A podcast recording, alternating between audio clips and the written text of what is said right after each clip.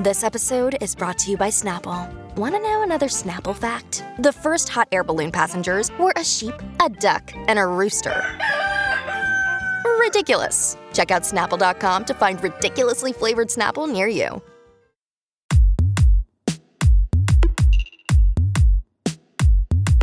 Hello, this is the Fiction Nonfiction Podcast from Literary Hub, where we believe that every issue in your social media feed or on the evening news has already been tackled somewhere in literature.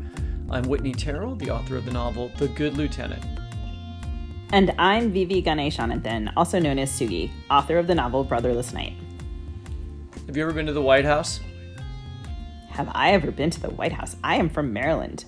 Um, and so basically, every time my family had out of town guests, which was all the time, when we went to DC for sightseeing, we were always going to the White House. It's like going to Applebee's for you? More or less. More okay. or less. Back, backyard. I only jogged by it once when AWP conference uh, was in DC in 2017. That was the first time I ever, first and only time I've ever been live next to the White House. Well, what did you think?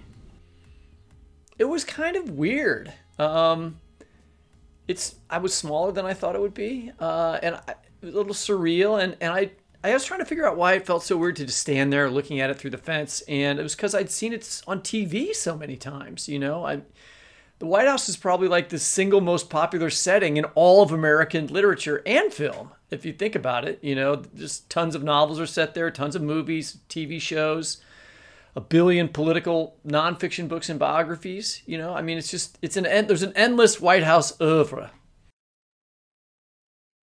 So yeah, I mean, I guess that's.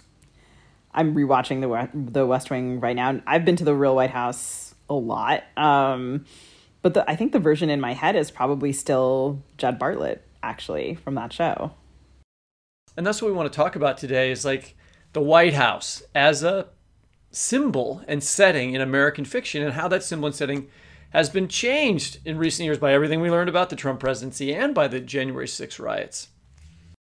Yeah, how do norms um, get set up or subverted by what we put in the stories we make up about these institutions?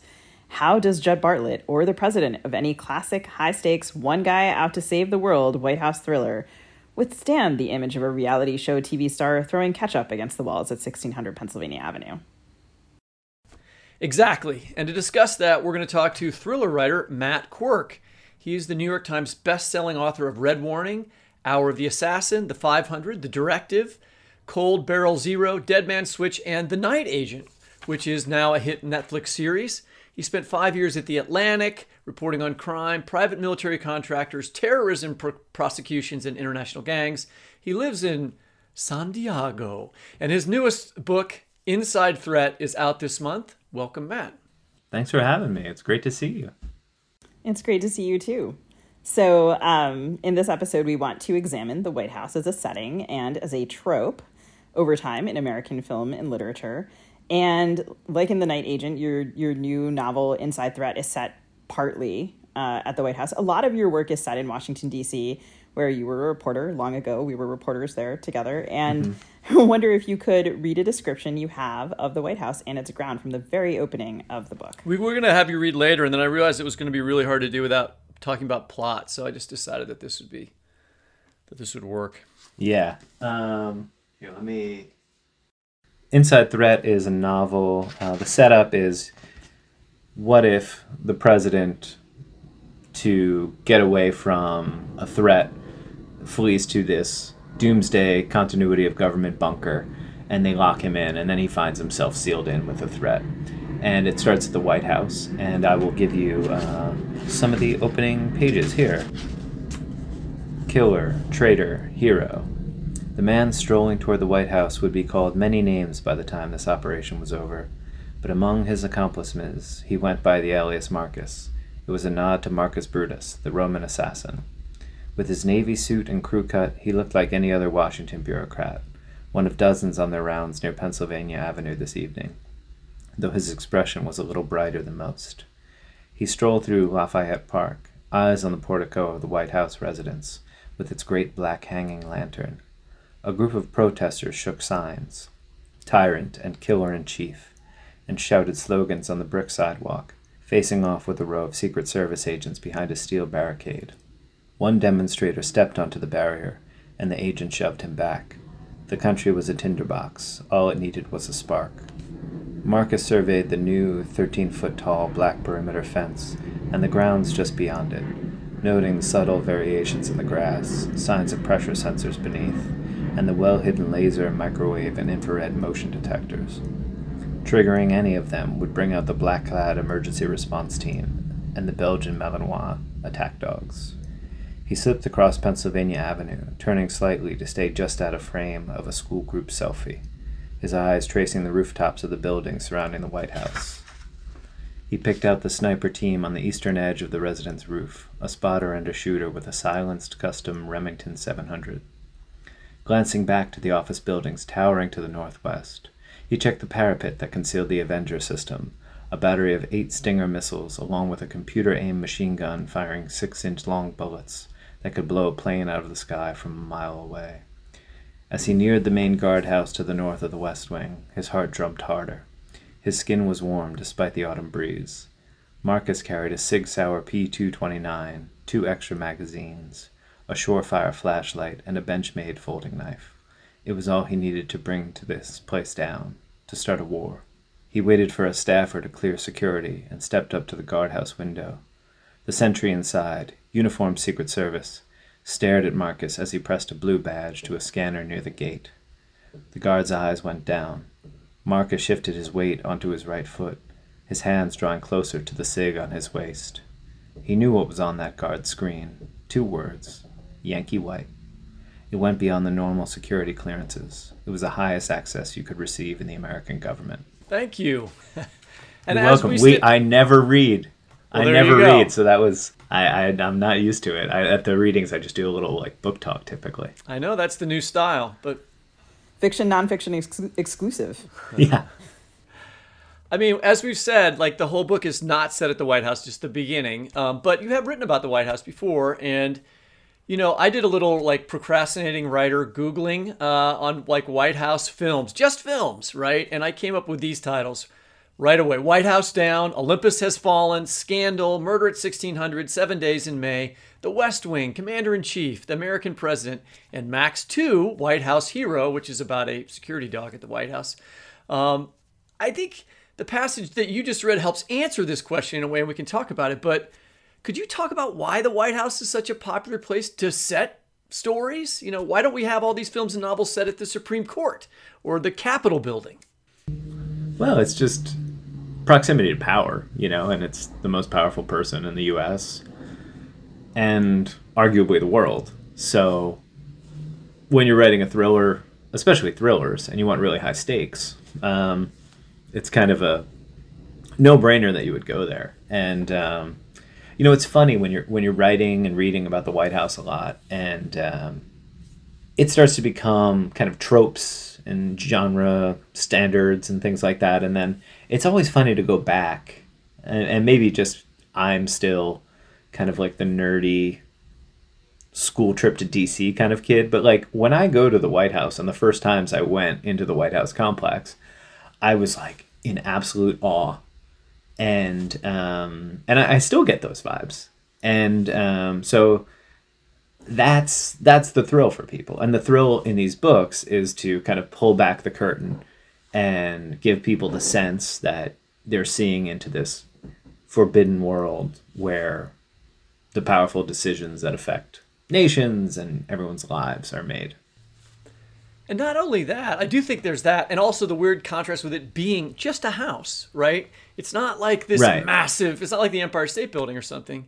And it also has all these cool, as speaking for a writer, like all the things that you mentioned in that opening paragraph, like the sensors in the grass, the thing on the roof that shoots down planes, the there's a pressure difference between the interior and exterior to expel chemical agents you know like all those weird crazy stuff that's uh, uh, you're stuck onto a normal person's house that a real person could imagine you know? I don't know. Yeah it's it's, it's james fun. bond stuff you know? Yeah. And it's fun having worked in dc for a while because it's cool to get all that neat like cue from James Bond stuff, but um, what I try to do, which is always a balancing act in the books, is give people what they expect from a thriller like this, and then also take what I know of people who actually work at the White House and the mundaneness of it and and to spice like splice that in without taking away from that um, you know frisson you get of it being this larger than life place. But I think actually when you show the characters there, not as like I don't know. Sometimes West Wing. Well, West Wing did an amazing job on that. I shouldn't make that my example. But sometimes when they're sort of like wooden stock types, you just it doesn't feel doesn't feel real at all. But if you have characters who who feel like real people in there, I think it kind of heightens the sense that you're like really getting close to the power and can make it more powerful as a book. It seems to me like the thing that the White House has that the other buildings don't have, which connects to what you're saying, is that it's easier to bring in that element of the personal maybe than it might be if it were the Supreme Court or the Capitol building because you have the intimacy of like right the domestic sphere is like not that far Yeah. away. It's like physically it's like it's around the corner like first lady could walk in anytime. She has a professional role and also like you know she she's part of the domestic sphere and she's part of the family. And so there's this porousness and this like sort of danger to the intimacy which heightens the stakes which you wouldn't maybe get in the same way. Like at the supreme court the secrecy is like i don't know sealed documents it's not the actual private life in the same way. Yeah. i don't know. What do you think? And and and the Supreme Court, like we don't have, we don't have um, like a matrix to kind of build off of. Like what happens there? You know, I know work people work there, and I'm sure they're like getting inter- interesting work drama. But it's yeah, it's what you're saying that it's a house, so you can do kind of Downton Abbey stuff, and it's a workplace, so you can have people having kind of like real life workplace stuff, and it's also where you figure out which war you're going to start next and things like that. So I mean, you can just run the gamut of all of the different levels of stakes and drama you want to get into. And it has secret tunnels. You can have affairs there, Yeah. like they do in Scandal, Yeah, and but they, you know, and they do have affairs. Um, or in real in the Bill Clinton's administration. yeah, yeah, and and the Kennedy administration. My God. Um, so you know, it's it's it's got it all, and that's what I mean. The secret tunnels you mentioned, you know, those were for helping the president escape or helping the president get out to have um, you know presidential affairs. I can't think. I was trying to think of. I can't think of any other building that actually has its own genre, right? Kind of. I mean, there are like there are White House books, right? And they, they- those go through biographies and films and novels, and like it's it's there. Like the Empire State Building, like that appears in the King Kong movies, but that's it. You know, it's not like it keeps getting returned to generationally. I mean, I could even think of a of a Faulkner story that has that that's set in the White House, you know, and it's just it's just interesting to me that it that it's been so, and I think for all the reasons we've discussed. So, but given that there have been so many things written and said at the White House, what did you have to do to think about like, okay, what do I want to do differently? How do I make this story new? Well, I mean, the White House. The short answer is I, I said it someplace else. So the White House is just kind of like a warm up. And then what's fun about this book is um, the whole thing is set in Raven Rock, which is this cool real life place, um, which is it, it's a continuity of government, like doomsday bunker, and it's built under a mountain. So you want to talk about like cool James Bond style, like natural, naturally fascinating places. This is it, and you add to that all this power and stakes of having the president there, and I mean the presidential bunker and kind of bunker scenes have been in a lot of fiction and film. Um, and what was novel about this one was to actually deal with Raven Rock as it is. Um, and Sugi and I were talking about this before we started recording, but uh, you know, our friend Garrett Graff, who just was a Pulitzer finalist um, for his incredible Watergate book, he wrote a whole book on Raven Rock, and it was amazing to have this like Raven Rock and the government's doomsday plans in general. So it was amazing to get this peek behind the bunker doors. And I had had this in my idea file forever. It was basically like Die Hard or Agatha Christie in a presidential bunker. You know, you lock them in, a body turns up, and then you're, you get into it. Um, and then suddenly Garrett's like, "Hey, I published a 600 page book or whatever it was on this," and I said, "Well, that'll be helpful," you know. Um, and so what made it new was having it be the real place, and it's it's a fascinating place, and it's actually it actually ended up the, being the big challenge of this book. No one has any no like civilian reader, or even military reader, because very few people have been inside Raven Rock, has any intuitive understanding of how this place is set up. Because they like burrow tunnels through the mountain and then they build office buildings inside the tunnels and they look like Quonset huts and they're on springs in case it all gets hit with a nuclear bomb so they can absorb it. And it was like fascinating to work all that stuff in but the challenge of this book was orienting the reader in a totally new place. And i spent a lot of time and put like these maps in that i had to kind of like render myself just to make sure it was all legible to them. So as a movie i think it would have been easier because you can say oh that's what it looks like and there was just a lot of work in making it very easy to orient and understand um, for the reader So, um, for those of our listeners who might remember, so Garrett Garrett has actually been on the show. Um, so, for the, those of you who might want to go back and listen to that episode, I believe he and Susan Shea talked to us about Henchmen. You could go back and look at that, and also look up the nonfiction version of um, this Raven Rock story. So, I really I appreciated the a yeah. I appreciated the maps. Um, I will say for sort of the reason that you were describing, I was thinking about, you know, um, you were sort of like taking a very small portion of the White House and moving it to another place. So it's also like in a very ca- classic, like kind of like some of the tension is like watching these people who know each other and are supposed to follow a protocol, right? Like there's a protocol, there's a plan. And I don't know, like I think I learned this from one of my students who had studied screenwriting, but like when there's a plan, it's dramatically interesting when it goes wrong.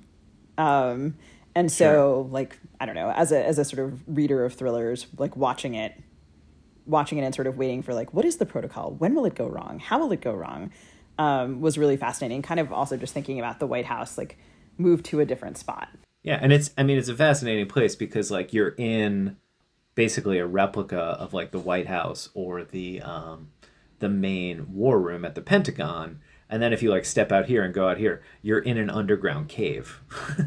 and it looks like aliens. And so, you know, you can work the action so that people are suddenly kind of like in the bowels of this thing and in kind of a classic um, you know f- this kind of fish out of water situation and they're diving into streams because it has underground lakes so it was just a fun um, kind of like siege book for me to write Okay, we're going to take a short break here and we'll be right back.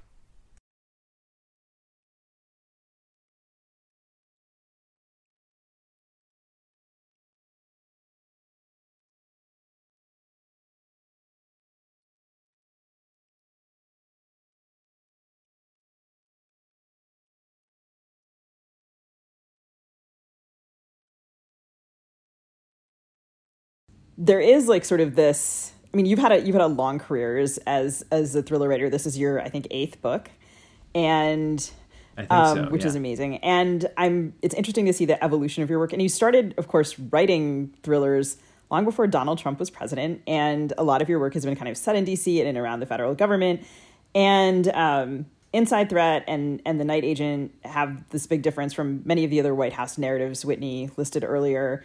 And a lot of those other stories were pre-Trump pre-Trump presidency. It used to be possible for me to imagine like dignified Harrison Ford in the White House or like Jed Bartlet and life in the White House being somehow more elevated and more serious than life anywhere else. But not anymore. Like that has been sort of the theater of it is different now. And I wonder how Trump's presidency has affected the way that you conceive of the White House and of your work. Well, it's funny, you know, because especially for you know people on the left, like this might be too simple, but in some ways, um, the West Wing was just like during the George W. Bush era. It was like, oh, can we just pretend this guy who makes incredibly great progressive speeches and is like the dream casting president is the president? Because you know when George W. Bush was president, like people were like, oh, he has all these malapropisms and he's bringing down the office, you know. And obviously, it's a very different scale with with Trump. Um, Bush at least was a true preppy. He belonged he- in. well, but he was like pretending to be so country fried, you know. Um, so I mean, the thing it it doesn't it maybe affects things in that people want to see a classic president, and there's something reassuring in having in fiction um, what some people might be missing in real life, um, which is something I kind of leaned into in The Night Agent. But like as far as me thinking about how to write these with regard to contemporary politics, what's I, I don't I don't worry about it too much. Um, but what's what's challenging is I'm writing political thrillers for a incredibly diverse audience of political opinion. And a lot of people would be like, "Oh, okay, so like how do you do that? Because the country's very divided people like think very differently. And it's actually it's kind of fascinating um, and there's a lot of themes of this kind of like tribal epistemology stuff in this book. Because what i've found is if you have like a corrupt president say people on the left and people on the right will assume it's their the, the president they don't like and like people are so in their in their world that you can actually it's it's not as big an issue as you would think as long as you stick to these kind of universal themes. And and that's the other thing that comes out from writing political thrillers in like a very politically divided time. I avoid like soapbox stuff. Um and and when i come across it in like tv or film i often it's it just feels like the energy often goes out of the thing you know um so i try to avoid that and it kind of pushes you toward more universal themes, which I like because it's a challenge.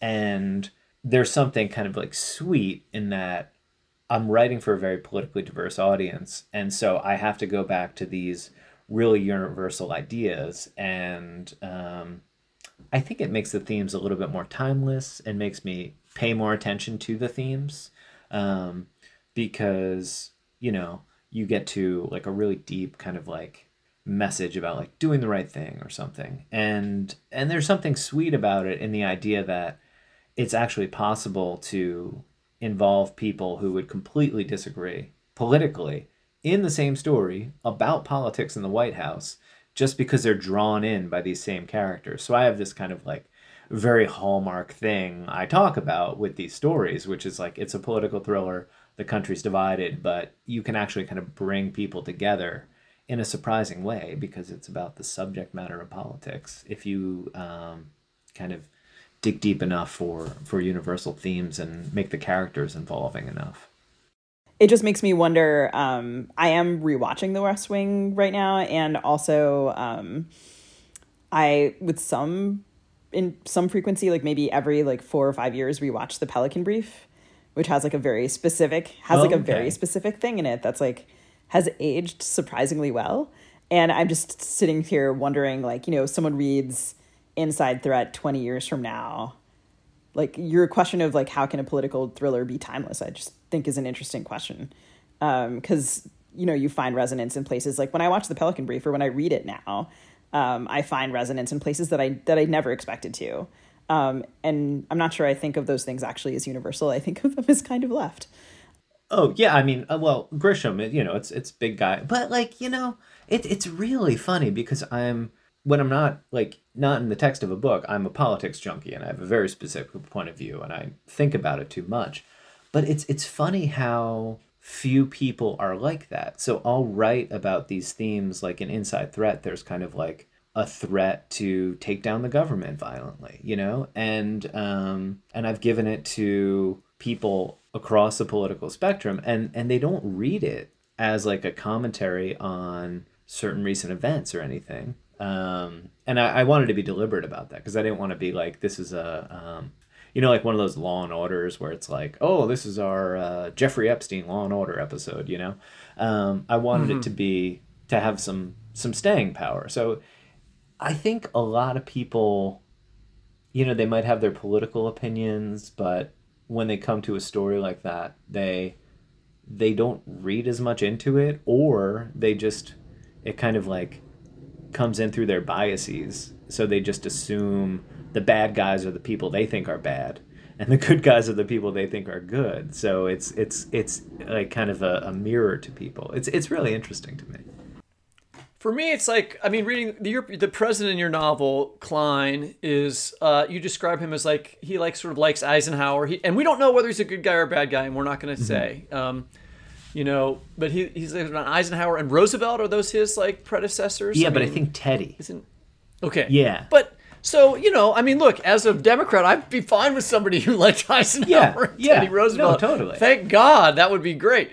Um, but you know, I what I'm saying is like it does. I still think though about like you know this guy is not the kind of guy who would throw ketchup against the wall, who would tweet about somebody's facelift, who would you know be be up at three in the morning saying things on all caps on Twitter. I mean, like there's a kind of decorum to that kind of character. He's an ex CIA guy, for instance, right? That is what we expect from presidents. You know, in in fiction and in real life, at least for me. And like it's interesting that there has been this. That's why that there's such a norm violation in Trump's, you know, presidency. Imagining him like flushing documents down the toilet. I can't. President Klein would never have done that. But Nixon did, you know? Well, that's true. you know and That's like true. and and so when you you think about like the presidency after trump or after all of the horrible things that have happened in the oval office uh, it's remarkably durable um especially That's true. I guess. Johnson used to talk to his aides while he was Oh, taking a crap. Yeah, so yeah, there's that. totally. Yeah, is that the, I think yeah the power broker's over your shoulder. Yeah, and like um, so it, it's really remarkable to me, kind of the durability of these images, especially in fiction, because um, you know when you sit down, if if you had a character like Trump did, it, it wouldn't be in your realistic, gritty, high stakes thriller. And, you know, I, I wrote a thing for Vox where basically you can think that um, when politics seems to have gone completely crazy and DC seems to have gone completely crazy, sometimes people come to these thrillers because they they make sense. And, you know, more generally, sometimes people come to these stories because however you do it, you know, there's some injustice or some wrong, and you know that there's going to be a resolution. Hopefully, it's kind of a complex resolution, so it doesn't just feel like some happy ending tacked on thing. But, you know, you come to the thriller because, especially more of the the kind of genre fiction thriller because it, it has those satisfying almost familiar things where you know good generally will come out and evil will be punished or if it isn't at least the world will make sense in some way. So i wrote a thing for vox where i was basically arguing that you know we can do that in fiction when when dc seems to have gone mad. Maybe it's a way of maintaining norms. yeah you yeah. know, or re re representing norms. or escaping you know escaping because like you know people are more noble than in real life.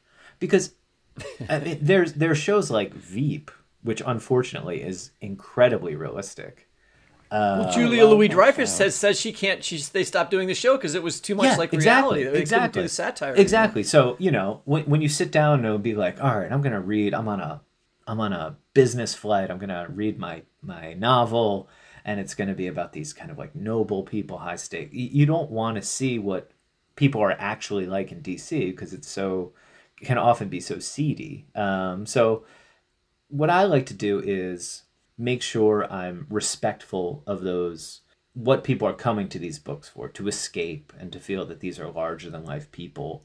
And at the same time kind of interleave enough of the reality of the place and the people that it, it feels authentic. And that's kind of the that's like the balancing I, work on when I'm doing the books. So, um, of course, the main character of Inside Threat, Eric Hill, is a Secret Service agent who has been shot nobly, protecting the life of a previous president. And his story reminded me a little bit the Secret Service agent Tim McCarthy, who famously threw his body between President Reagan and John Hinckley Jr. So, this is like the selfless, nonpartisan image of the profession, arguably nonpartisan, but this image has taken a pretty serious hit in recent years. Like, for example, 2012, nine agents lose their jobs as the result of a prostitution scandal in Colombia. In 2013, three agents sent back to the US after getting totally wasted in Amsterdam. 2015, um, or sorry, 2017, an off duty agent assigned to Mike Pence suspended amid accusations of meeting a prostitute in a Maryland hotel. So, like, what gives? Like, how does this, like, is the image of the Secret Service being revised in some way? Is the Secret Service in trouble as an institution? Like, does this change how you go to this institution and start depicting fictional characters that belong to it?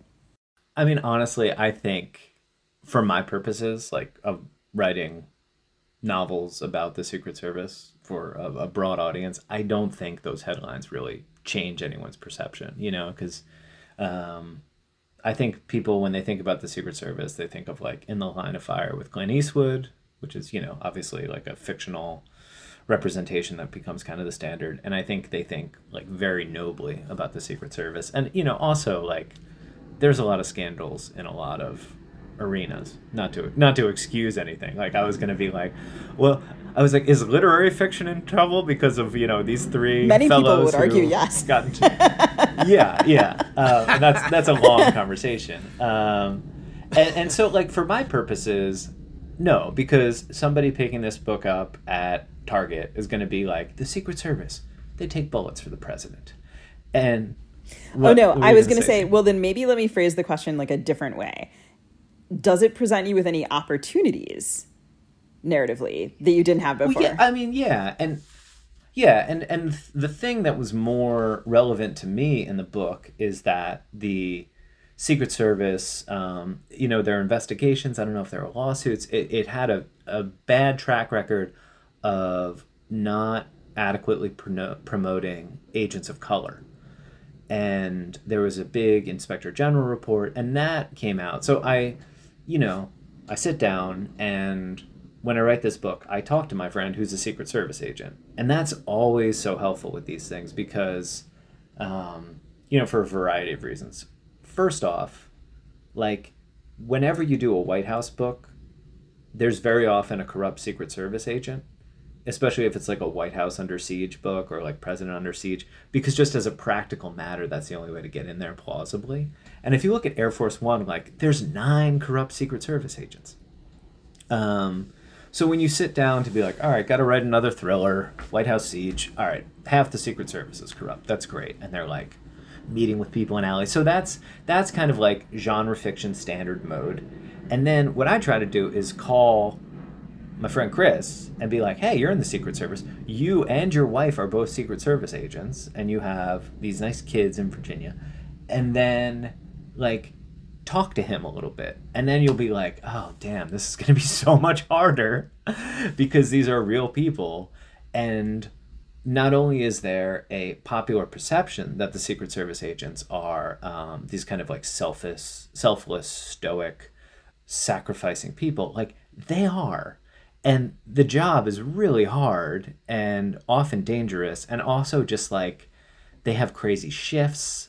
They're never home um, their home life is really rough. They miss birthdays and all this stuff. So it made me like really appreciate that these are real people and have the sacrifice. And when so when I do this kind of thing where I, I I have to set out on the table the genre standard and then try to get the real life thing, then it's harder, but I think more interesting because when I come back to a book like this and I'm like, all right, you have a corrupt Secret Service agent, like holy like that is crazy. What would it take to actually get a secret service agent to like go against the president and the office of the president that he's sworn to protect? Because half the time they hate the president but they always have this like huge um, respect for the office the same way soldiers might know that like the war they're in is bs but they like respect the people around them and they take very seriously the fighting.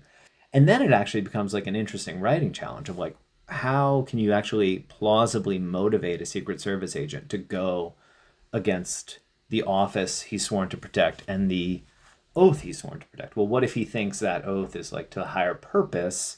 And then you're like well what's it like inside his head as he's deciding to go against everything he's sworn to do and maybe even face off against or kill other service um, other secret service agents. And that really is like the the most that would be the ultimate betrayal for them. So then it becomes kind of interesting you know when you you start with this genre piece and then you try to think about like what would that look like in real life now that I've actually talked to these I'm realizing as you're talking that I can think of multiple depictions of Secret Service agents, and I can't say that off the top of my head I would have been able to say the number in Air Force One, but like, I mean, even right there are Oh, yeah, but know like there are um there are like teen romances where it's like the first there are two of them, one with Katie Holmes and one with Mandy Moore, where it's like I am the daughter of the president and I've fallen in love with my hot Secret Service agent, but he's hiding from me that he's a Secret Service agent. Sorry, everyone, spoiler alert. That's what happens in these two movies. And then and then oh, also like I remember as a kid really loving there was like a there's a writer who I've mentioned on the show before and Curtis Sittenfeld also loves this writer. Ellen Emerson White who wrote three or three or four books set at the White House, researched it obsessively. Maybe got kicked kicked out actually. And and there is a book where the daughter of the president gets kidnapped. And it's a really intense book that involves a lot of mm-hmm. research and it involves a corrupt Secret Service agent. This is not a terrible spoiler because it's pretty early.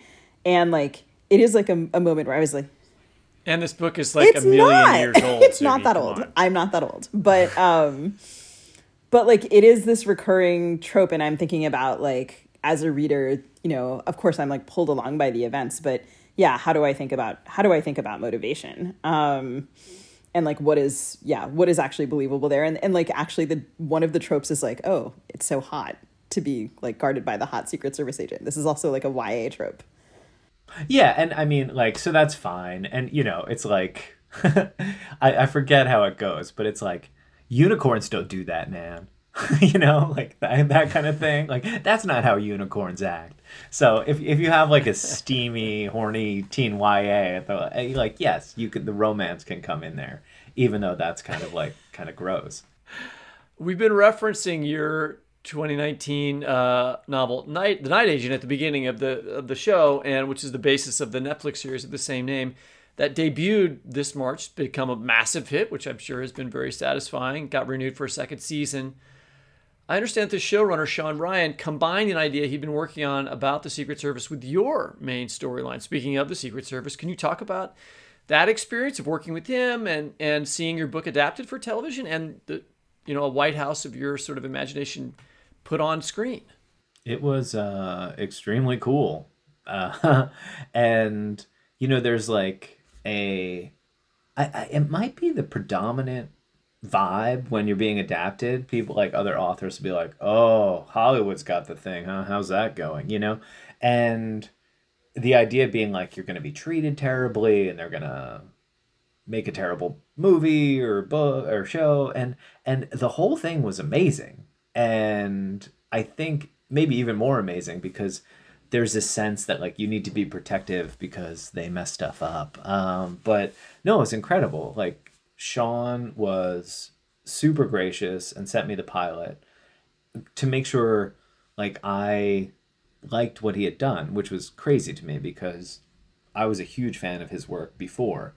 And it was really cool the way half or big chunks of the story were new to him um, principally just because he was really excited about that and then it was like these two things clicked together and he went and wrote the pilot on spec which he doesn't even need to do and he was just like really excited about the project and he kind of got the whole thing a huge amount of momentum and he was super super nice to me and super respectful of the book and everything and reached out and it was great that I was a big fan of his going in because I had so much trust. And obviously when I see somebody like changing stuff, I don't know if you're like this when you get any kind of notes, you're like, well, that's perfect the way it is, you know, because I spent so much time in it, you know. So there's a little bit of that, but I just trusted him so much that I said, well, let's see. And then I realized the show was also going to be partly brand new, even to me. And it was incredibly thrilling to see scenes from the book that I had come up with then rendered in the screenplay and then acted out on screen. I mean, that's like one of the thrills of my life. But then it was also cool at the end of the pilot and then watching the show to suddenly be like, who are these people? What's their angle? Because it was like a whole new twist. So it was fun. And I don't know, maybe I would have been more persnickety if it was like a straight adaptation instead of like this whole new thing. And basically, I just said, I'm happy to help. And if helping means like staying out of your way, that's cool too. And so we talked about kind of top level character motivation stuff. And he, you know, in some interviews later, I saw that he actually used that for the characters, which was really cool to see. And, but the day to day writing and everything, they just ran with. And then I got to visit the set, which was just fun as like a tourist geek kind of thing. And yeah, so the whole thing was like a dream. And then the show turned into a massive hit and that was completely shocking. Because it's just it's like winning the lottery just to get something made. I never expected that to happen. So for it to do well um, eh, the whole thing has been kind of it's surreal. really really really fun to watch. Um and it is yeah Like the, the show, show, and or- and also Yeah, I, I relatively recently taught a class that is sort of sort of about what you're talking about. Like trying to think about it was like plot as a revision and i ended up using a lot of screen adaptations because screenwriters are so merciless about like if it is dull um, even if it is in your book or even if it just doesn't work for what they're envisioning or it doesn't work on screen they'll just they'll change it. And um, so it provides all this great material for kind of like you know which which version of this which version of this plot would you would you be more interested in i was will also add for dc um, dc natives may you know if you watch the night agent and you see this version of dc on screen and i you know i was reading about it and it's it's shot in vancouver and that is a really good fake dc um, it's really it's really effective they built a metro train to blow it up I I was like, that is a yeah. I mean, I would not have known um, without looking it up. So DC, real and fictional. Um, so so much so much dramatic material ahead of us. Um, and so for those of you who have not seen The Night Agent, which is apparently a very small portion of you, according to Netflix, but if you are one of the very few people who have not seen The Night Agent, go and go and check it out. It's it's really awesome and it's an interesting comparison with the book, which is also terrific. And of course, Inside Threat is out in June, out now. Um, Matt, thank you so much for joining us. We really appreciate it. Yeah it was great to catch up and great to meet you whitney Nice to meet you. That's it for the Fiction Nonfiction Podcast. This podcast is produced by Anne Kniggendorf. Our theme music is composed by Travis Workman. You can subscribe to us by typing fiction slash non slash fiction into the search bar of your favorite podcast app. Please go give us a rating and review on Apple Podcast if you haven't done it yet. You can also listen, find previous episodes, and read excerpts from our interviews at the Literary Hub website, lithub.com, where the Fiction Nonfiction podcast page is listed under the Lit Hub Radio tab. We'll also post that show page with links to the books we referenced this week on Facebook at FNF Pod, on Twitter at FNF Talk, on Instagram at fiction.non.fiction.podcast. You can find video of our interviews at our own Fiction Nonfiction Podcast YouTube channel and IGTV channel and on our website at fnfpodcast.net, where our back episodes are grouped by topic areas. Happy reading!